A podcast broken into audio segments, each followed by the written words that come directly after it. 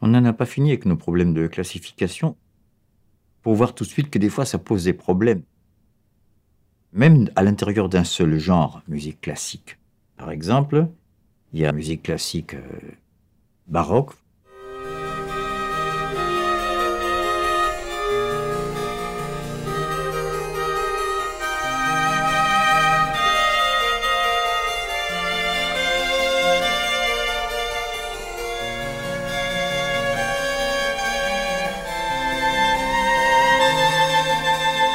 musique classique euh, romantique.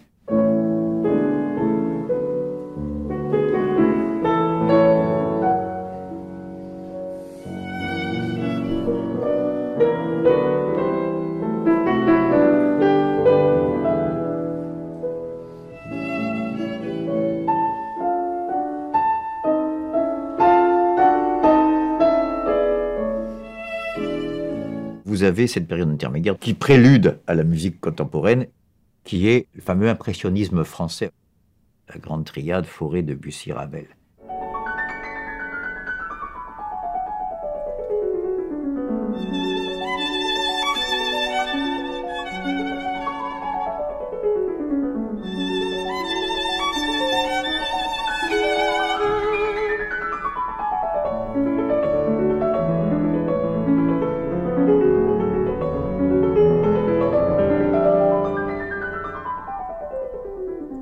Je vais en arriver au fait que la musique contemporaine a deux voix pour se frayer un chemin après cette musique impressionniste, pour devenir vraiment avant-garde. Deux voies différentes, voire contradictoires. Celle qui consiste à faire de l'ultra-moderne, de l'avant-garde, non pas tellement en proposant des sons qui jusque-là avaient été inouïs, même s'ils semblaient tels aux contemporains qui étaient enfermés dans une paresse sonore depuis plusieurs générations déjà, mais qui consistait à faire entendre aux oreilles européennes des sons venus d'ailleurs, mais qui étaient déjà anciens pour l'humanité. Un musicien comme Olivier Messiaen, français du XXe siècle, essentiellement dans les années 50, nous fait écouter par exemple des gongs balinés.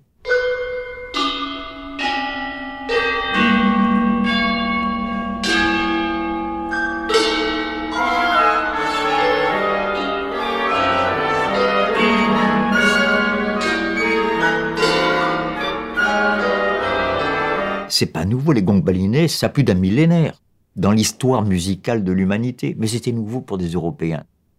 Oui, c'est nouveau de ce sens relatif. Ça, c'est la musique contemporaine, classique, qui a été initiée, je dirais, par les Russes. Je pense essentiellement, bien sûr, à Stravinsky,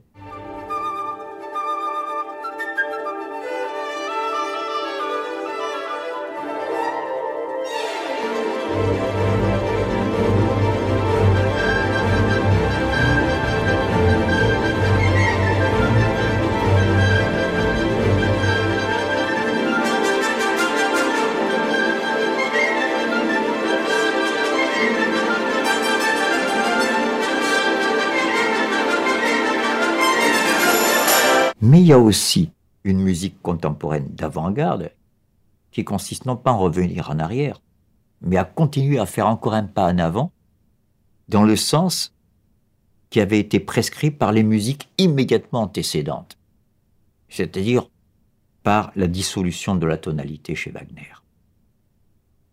Wagner n'est pas un musicien contemporain, tant s'en faut, mais il a préparé, il a inspiré les avant-gardes en dissolvant ce qui jusqu'ici faisait l'armature, ce qui permettait de pérenniser la musique dite classique de Bach jusqu'à la fin du XIXe siècle.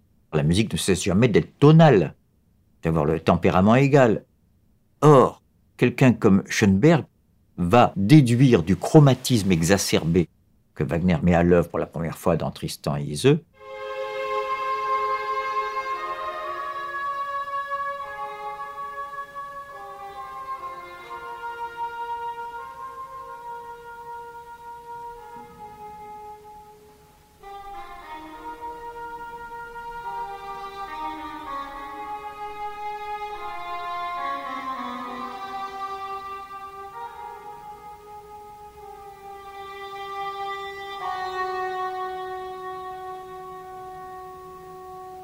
Schoenberg va déduire de ce chromatisme du dernier Wagner une musique complètement atonale.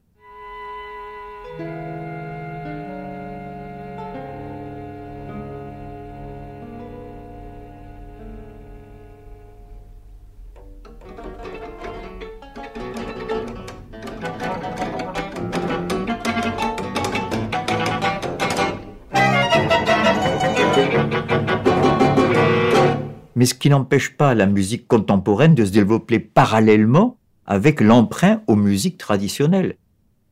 Et je vous ai dit que Messiaen était allé chercher, en termes de musique traditionnelle, des timbres nouveaux comme les gongs balinés. On peut aussi, sans aller aussi loin, s'inspirer des musiques traditionnelles dont je vous ai dit tout à l'heure que toutes nos campagnes dans la vieille Europe sont des musiques modales. Et là, on quitte la tonalité, on est dans l'avant-garde, qui surgit dans la musique après que la musique ait fait ce que les historiens connaissent bien, sous le chapitre de l'éveil des nationalités, vous savez. C'est l'époque où les Hongrois se libèrent de l'Empire d'Autriche-Hongrie, où les Polonais veulent s'émanciper de la tutelle tantôt russe, tantôt allemande. La nation, contrairement à ce qui se passe aujourd'hui, est l'élément progressiste, l'élément qui symbolise la libération des peuples et non pas leur enfermement dans je ne sais quel repli. Et ça dépend des époques. Mais à cette époque-là, c'était plutôt le progrès. Donc cet éveil des nationalités a produit des écoles nationales musicales. Mozart n'est pas un musicien national autrichien. Mozart a fait les plus beaux opéras italiens de son temps. Mozart connaît parfaitement l'opéra français. Mozart a créé même le premier grand opéra allemand avec la flûte enchantée. Mozart n'est pas d'une école nationale. À l'époque, ça ne veut rien dire. De même que la musique baroque, n'est-ce pas, illustrée aussi bien par l'italien Vivaldi que par l'allemand Telemann ou par l'anglais Purcell. Ça ne veut rien dire. Donc, c'est intéressant de voir ici que l'éveil des nationalités en histoire produit des tonalités nationales en musique. On a tout d'un coup la musique norvégienne qui apparaît avec Grieg.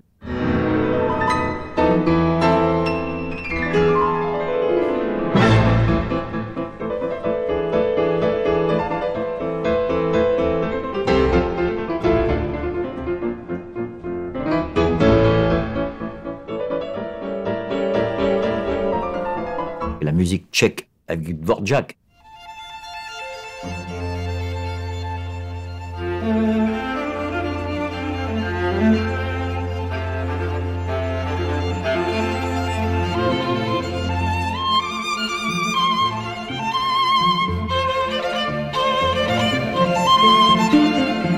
Chaque tradition musicale nationale s'enrichit et accède au répertoire classique ce qui jusqu'ici était des danses rurales, qu'on entendait dans les foyers à la campagne, toutes ces musiques-là existaient depuis longtemps. Mais elles n'étaient pas écrites. Et elles faisaient encore moins partie du répertoire classique. Et voilà qu'avec l'éveil des nationalités, elles s'intègrent tout naturellement au répertoire classique. Il y a longtemps que la France et l'Angleterre sont reconnues comme des nations. C'est pas là que se produit l'éveil des nationalités. Ce sont dans les peuples qui étaient asservis dans des grands empires au cours d'un voyage aux États-Unis, le tchèque Dvorak va être euh, bluffé par ces sons inouïs qu'il découvre de ce qui va être bientôt le jazz. Il entend des chants des esclaves afro-américains, il entend des refrains de musique indienne, et avec tout ça, je veux dire, il fait cet hymne à la musique américaine, la célébrissime symphonie du Nouveau Monde.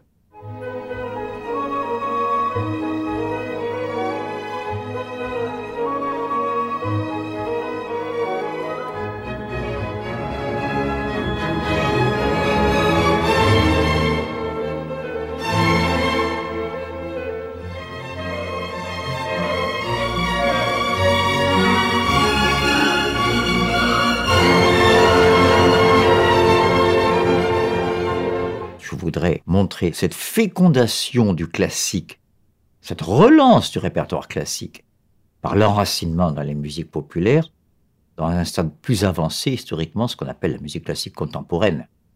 Elle a eu le malheur trop souvent de s'écarter du grand public, ça ne veut pas dire qu'elle n'est pas belle et qu'elle n'a pas d'intérêt. Et en tout cas, c'est moins le cas que pour d'autres, pour la musique de cet immense compositeur hongrois que fut Béla Bartok musicien hongrois qui fut forcé de s'exiler pendant la montée du nazisme dans les années 30 aux États-Unis où il a mené une vie misérable.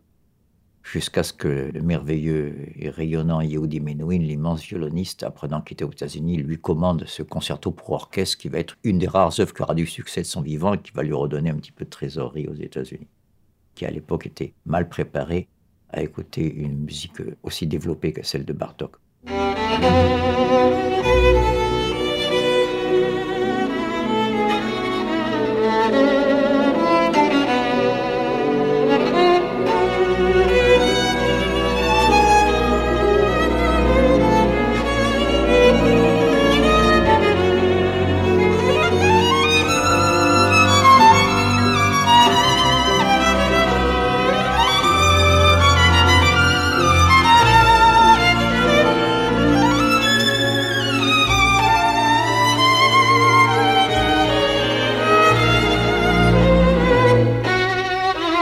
Bartok est quelqu'un qui a été passionné d'abord pour la pédagogie musicale et surtout, il a fait une très vaste enquête avec les moyens enregistrés de l'époque. C'était de gros appareils, un peu comme les cinéastes de l'époque, trimballaient d'énormes caméras et systèmes de refroidissement. Dans le cas de Bartok, il a fait tout le tour de la Méditerranée, y compris le Maghreb, pour enregistrer des tas de rythmes, de modes, d'échelles sonores, d'harmonies, de timbres, d'instruments, de vocalisation qui étaient inusités dans notre vieille Europe. Et ça donne des œuvres qui sont devenues des très grands classiques de la musique contemporaine, vous voyez, comme l'histoire aime ruser avec elle-même, comme sans doute son œuvre la plus connue à juste titre, Musique pour cordes, percussions et célesta. Déjà, c'est inusité. Pas le fait qu'il y ait une musique pour cordes. Le groupe des cordes est celui qui est le plus anciennement utilisé dans le répertoire classique. Mais c'est d'autant plus méritoire de la part de Bartok de nous faire entendre des sonorités qu'on n'avait jamais entendues jusque-là par des instruments les plus joués, les violons, les violoncelles, les altos, les cordes. Mais l'usage qu'il en fait est révolutionnaire. A fortiori lorsqu'il les introduit sur un fond de percussion d'une richesse que la musique classique avait évacuée depuis la Renaissance. Il y a beaucoup de percussions dans la musique de la Renaissance dans toute l'Europe.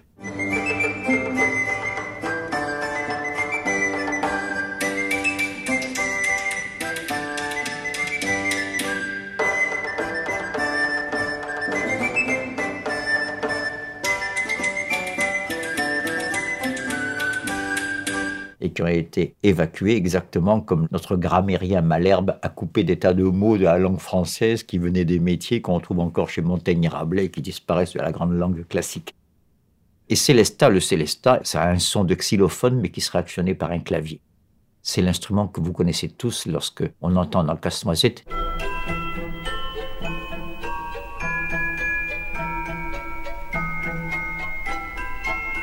C'est ça le Célesta. Le plus intéressant sera de comparer avec les deux exemples qui suivent, celui de la musique pour cordes, percussion et célesta de Bartok et l'extrait de Berg qu'on va entendre juste après, ces deux expressions de la musique classique contemporaine, entre celles qui se renouvellent en étant fécondées, en rebondissant sur les traditions populaires, et celles qui au contraire creusent ce qu'il y avait déjà de plus savant et de plus sophistiqué dans le corpus classique existant. Et je pense ici à Berg, un des plus illustres élèves de Schoenberg, dont je vais vous proposer le scherzo, c'est-à-dire le passage le plus rythmiquement développé de son immense suite lyrique pour quatuor à cordes. Donc, nous enchaînerons directement musique pour cordes, percussions et célesta de Bartok. Là, prêtez bien l'oreille au nombre de rythmes traditionnels qui se pressent dans cette œuvre de génie.